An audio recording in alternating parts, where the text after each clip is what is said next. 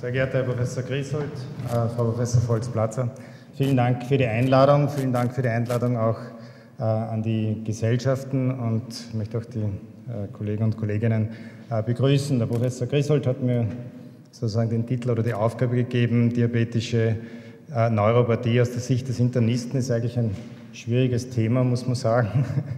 Man kann im Großen und Ganzen äh, einen groben Überblick möchte ich geben, nachdem meine Nachredner noch über den Fuß und die Haut und über die diabetische Neuropathie im Spezifischen und Speziellen sprechen. Nachdem ich Internist bin und Diabetologe bin, äh, würde ich gern äh, beginnen, ganz kurz auch etwas über den Diabetes zu sagen. Ich nehme an, die meisten hier sind Neurologen und Psychiater und ich glaube, es ist ganz wichtig, dass die diabetische äh, Stoffwechsellage und die Patienten, die Diabetes haben, dass das auch mit der demografischen Entwicklung zusammenhängt. Und das ist etwas, was meiner Meinung nach viel zu wenig berücksichtigt wird äh, in der politischen und äh, auch gesundheitspolitischen Entwicklung.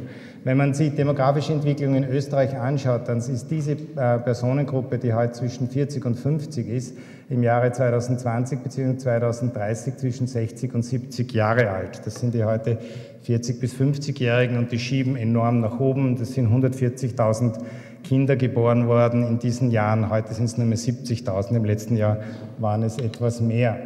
Wenn man äh, die Entwicklung anschaut, wie hoch ist die Prävalenz des Diabetes in dieser Bevölkerungsgruppe, dann sieht man, dass 10 Prozent circa einen bekannten Diabetes mellitus haben, 10 Prozent einen nicht diagnostizierten Diabetes mellitus haben und noch einmal fast 30 Prozent eine Störung in der Glukosestoffwechsellage haben. Das heißt, 65-jährige Bevölkerungsgruppe, es wird mehr, die Personen werden mehr, sie werden älter, sie, sie bleiben übergewichtig und bis zu 50 Prozent dieser Gruppe hat eine Stoffwechselstörung. Das ist wichtig, weil nicht nur die Neuropathie, auch alle anderen Veränderungen haben eine lineare Korrelation zur Komplikation beim Diabetes. Es gibt zwei Formen, Typ 1, Typ 2 Diabetes. Das Problem, Hauptproblem in der Bevölkerung ist der Typ 2 Diabetes, früher auch Altersdiabetes genannt.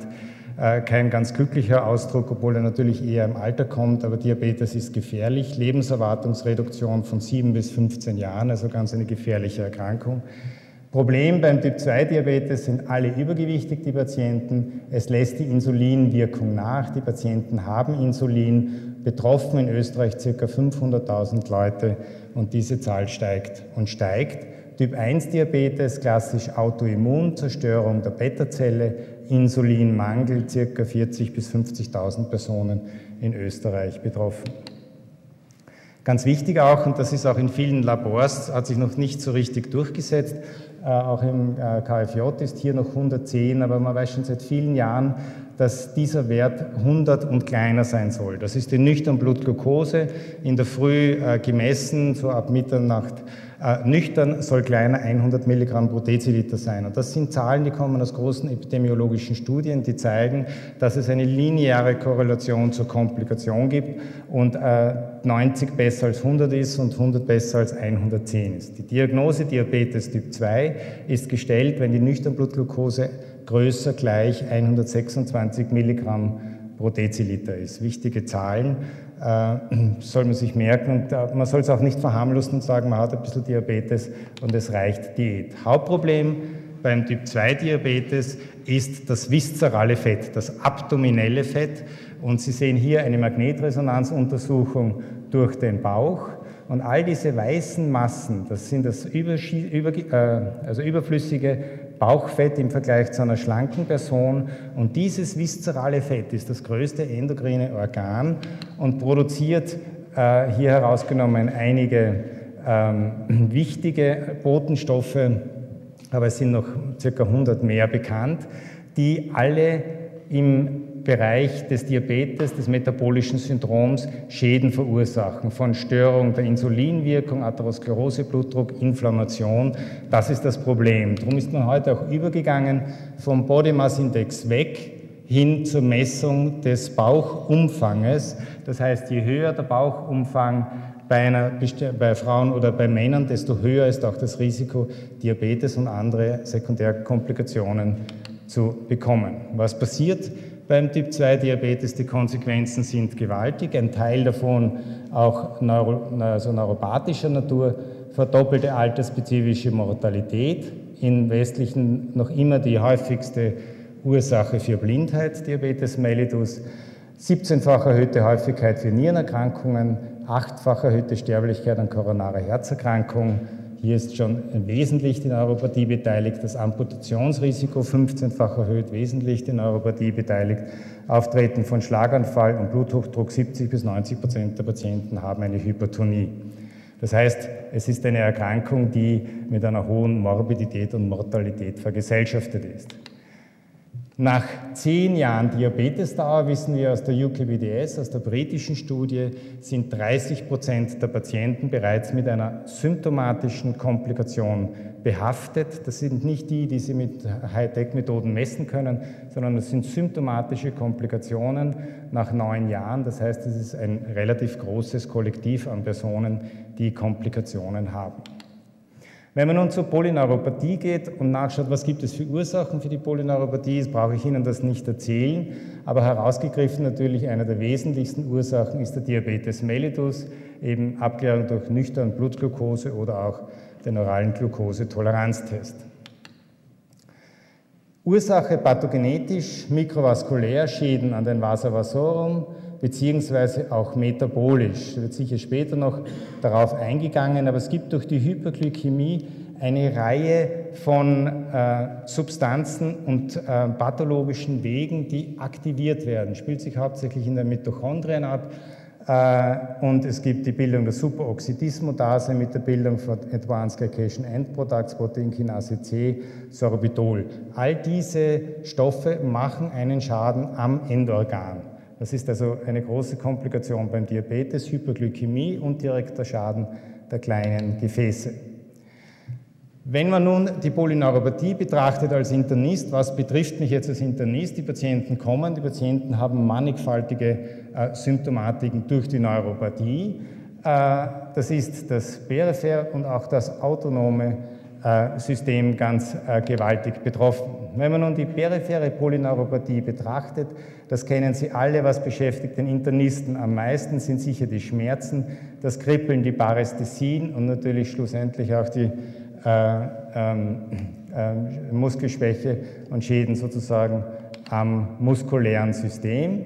Diabetisch-periphere Neuropathie, typischerweise peripher, handschuh- oder sockenförmig, Verlust von Temperaturempfinden, Diskriminierung, Vibrationsempfinden, Schmerzempfinden. Das sind die Probleme, werden wir nachher noch einiges darüber hören, äh, die zu deutlichen Komplikationen führen. Was sind die Risikofaktoren beim Diabetes? Es ist das Alter, es ist vor allem auch die Dauer des Diabetes. Je länger der Diabetes, desto schlechter. Und das Zweite ist natürlich die Stoffwechsellage, das HbA1c. Man muss sich das so vorstellen, dass sozusagen der Patient mit Diabetes mellitus in diesem diabetisch-hyperglykämischen Milieu permanent verbringt und praktisch Tag für Tag die Schäden vorangehen.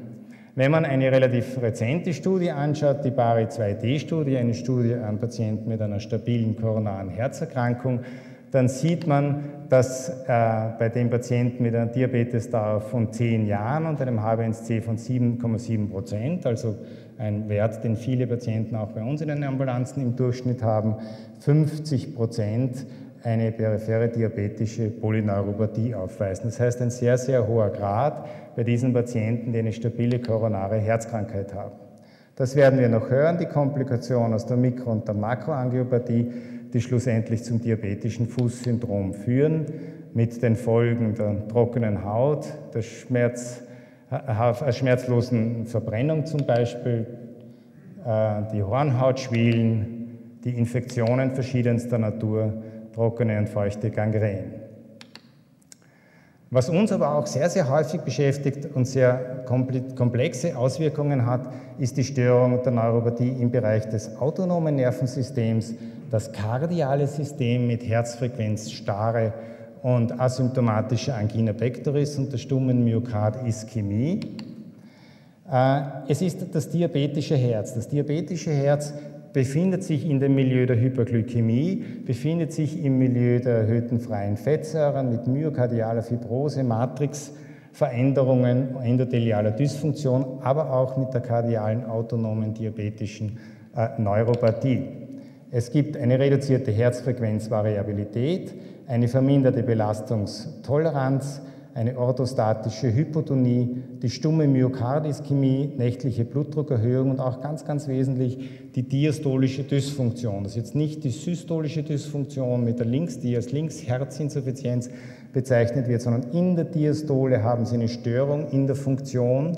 Die sehen Sie im Herzecho im Befund, wird normale systolische Funktion angegeben, aber gestörte diastolische Funktion ebenso gefährlich wie die gestörte linksventrikuläre systolische Funktion.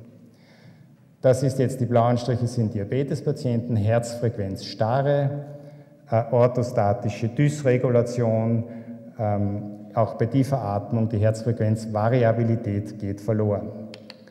Man kann das auch äh, nachweisen in der Echokardiographie, diastolische Dysfunktion, Patienten, die keine koronare Herzkrankheit haben, keine Hypertonie haben, mit äh, diabetischer Nephropathie, deutliche Einschränkung der Funktion im Bereich des diastolischen Systems im Herzen im Vergleich zu Patienten ohne ähm, Neuropathie. Es ist sehr, sehr häufig die Frequenz und die Mortalität bei diabetischer Neuropathie ist deutlich erhöht.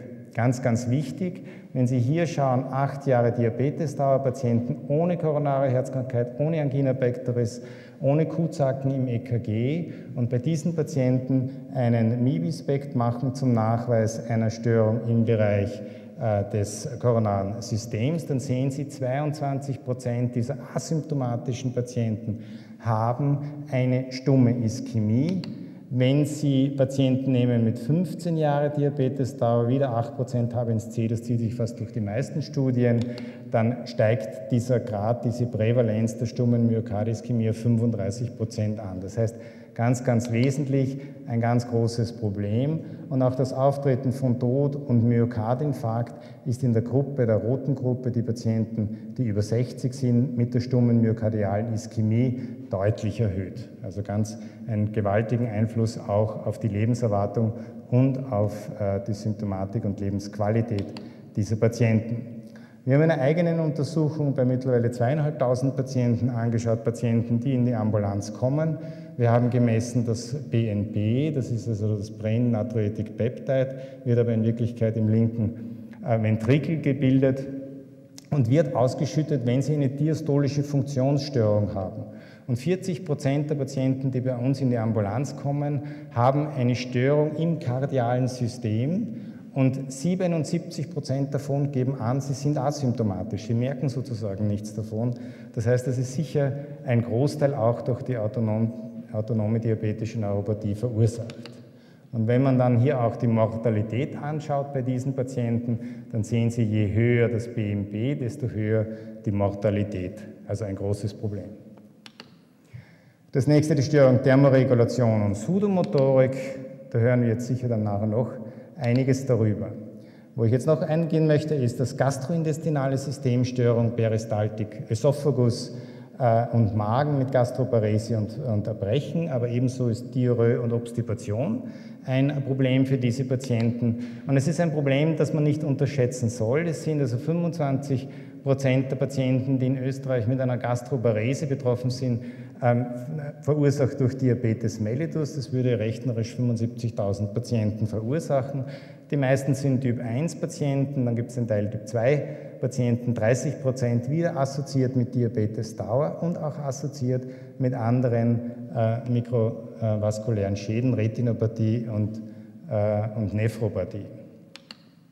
Das Problem, es sind alles unspezifische Symptomkomplexe. Diese Patienten haben Übelkeit, epigastrische Schmerzen, Erbrechen, Blähungen, frühe Sättigung, Anorexie, gastroesophagealen Reflux.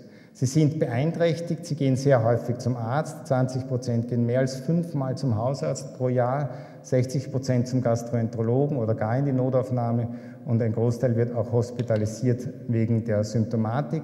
Es ist auch ein, ein, ein, eine Störung im täglichen Leben mit reduzierter Aktivität, mit vermindertem Lebenseinkommen.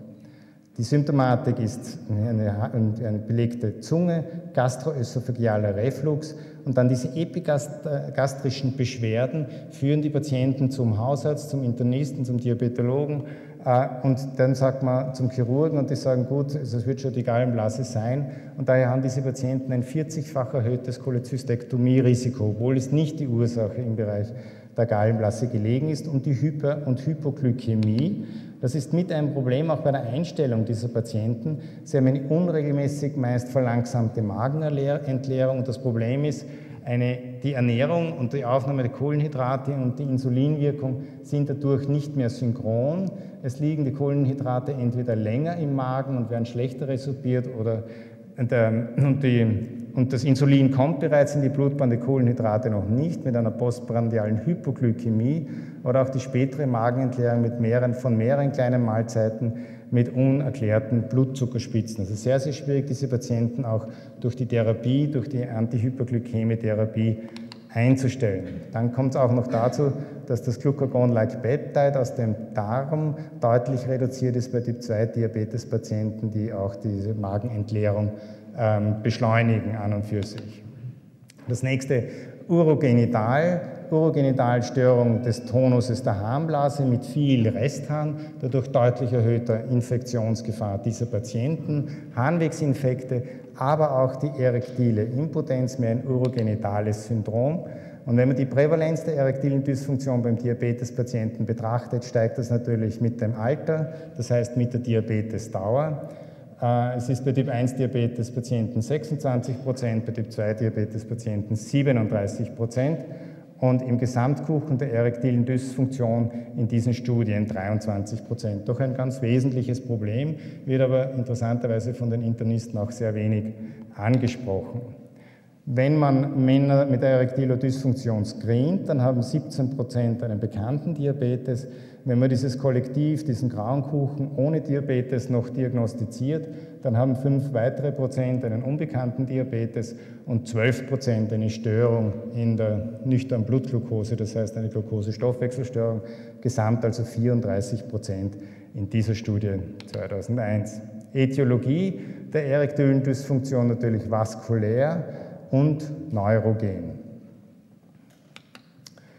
Und dann natürlich gibt es noch die vielen trophischen Störungen mit Ödemen im Bereich der Füße, Entwicklung schmerzloser Ulcer, von denen nehme ich an, werden wir auch noch hören. Das heißt, gesamt aus der Sicht des Internisten ein sehr, sehr komplexes Bild mit einer sehr, sehr hohen äh, äh Prävalenz, kardial eines der Hauptprobleme, gastrointestinal unterschätztes Problem mit Gastroparese, urogenital Harnwegsinfektionen und natürlich dieser gesamte Symptomenkomplex der peripheren äh, äh, diabetischen Polyneuropathie. Damit bin ich schon am Ende und möchte mich für Ihre Aufmerksamkeit bedanken.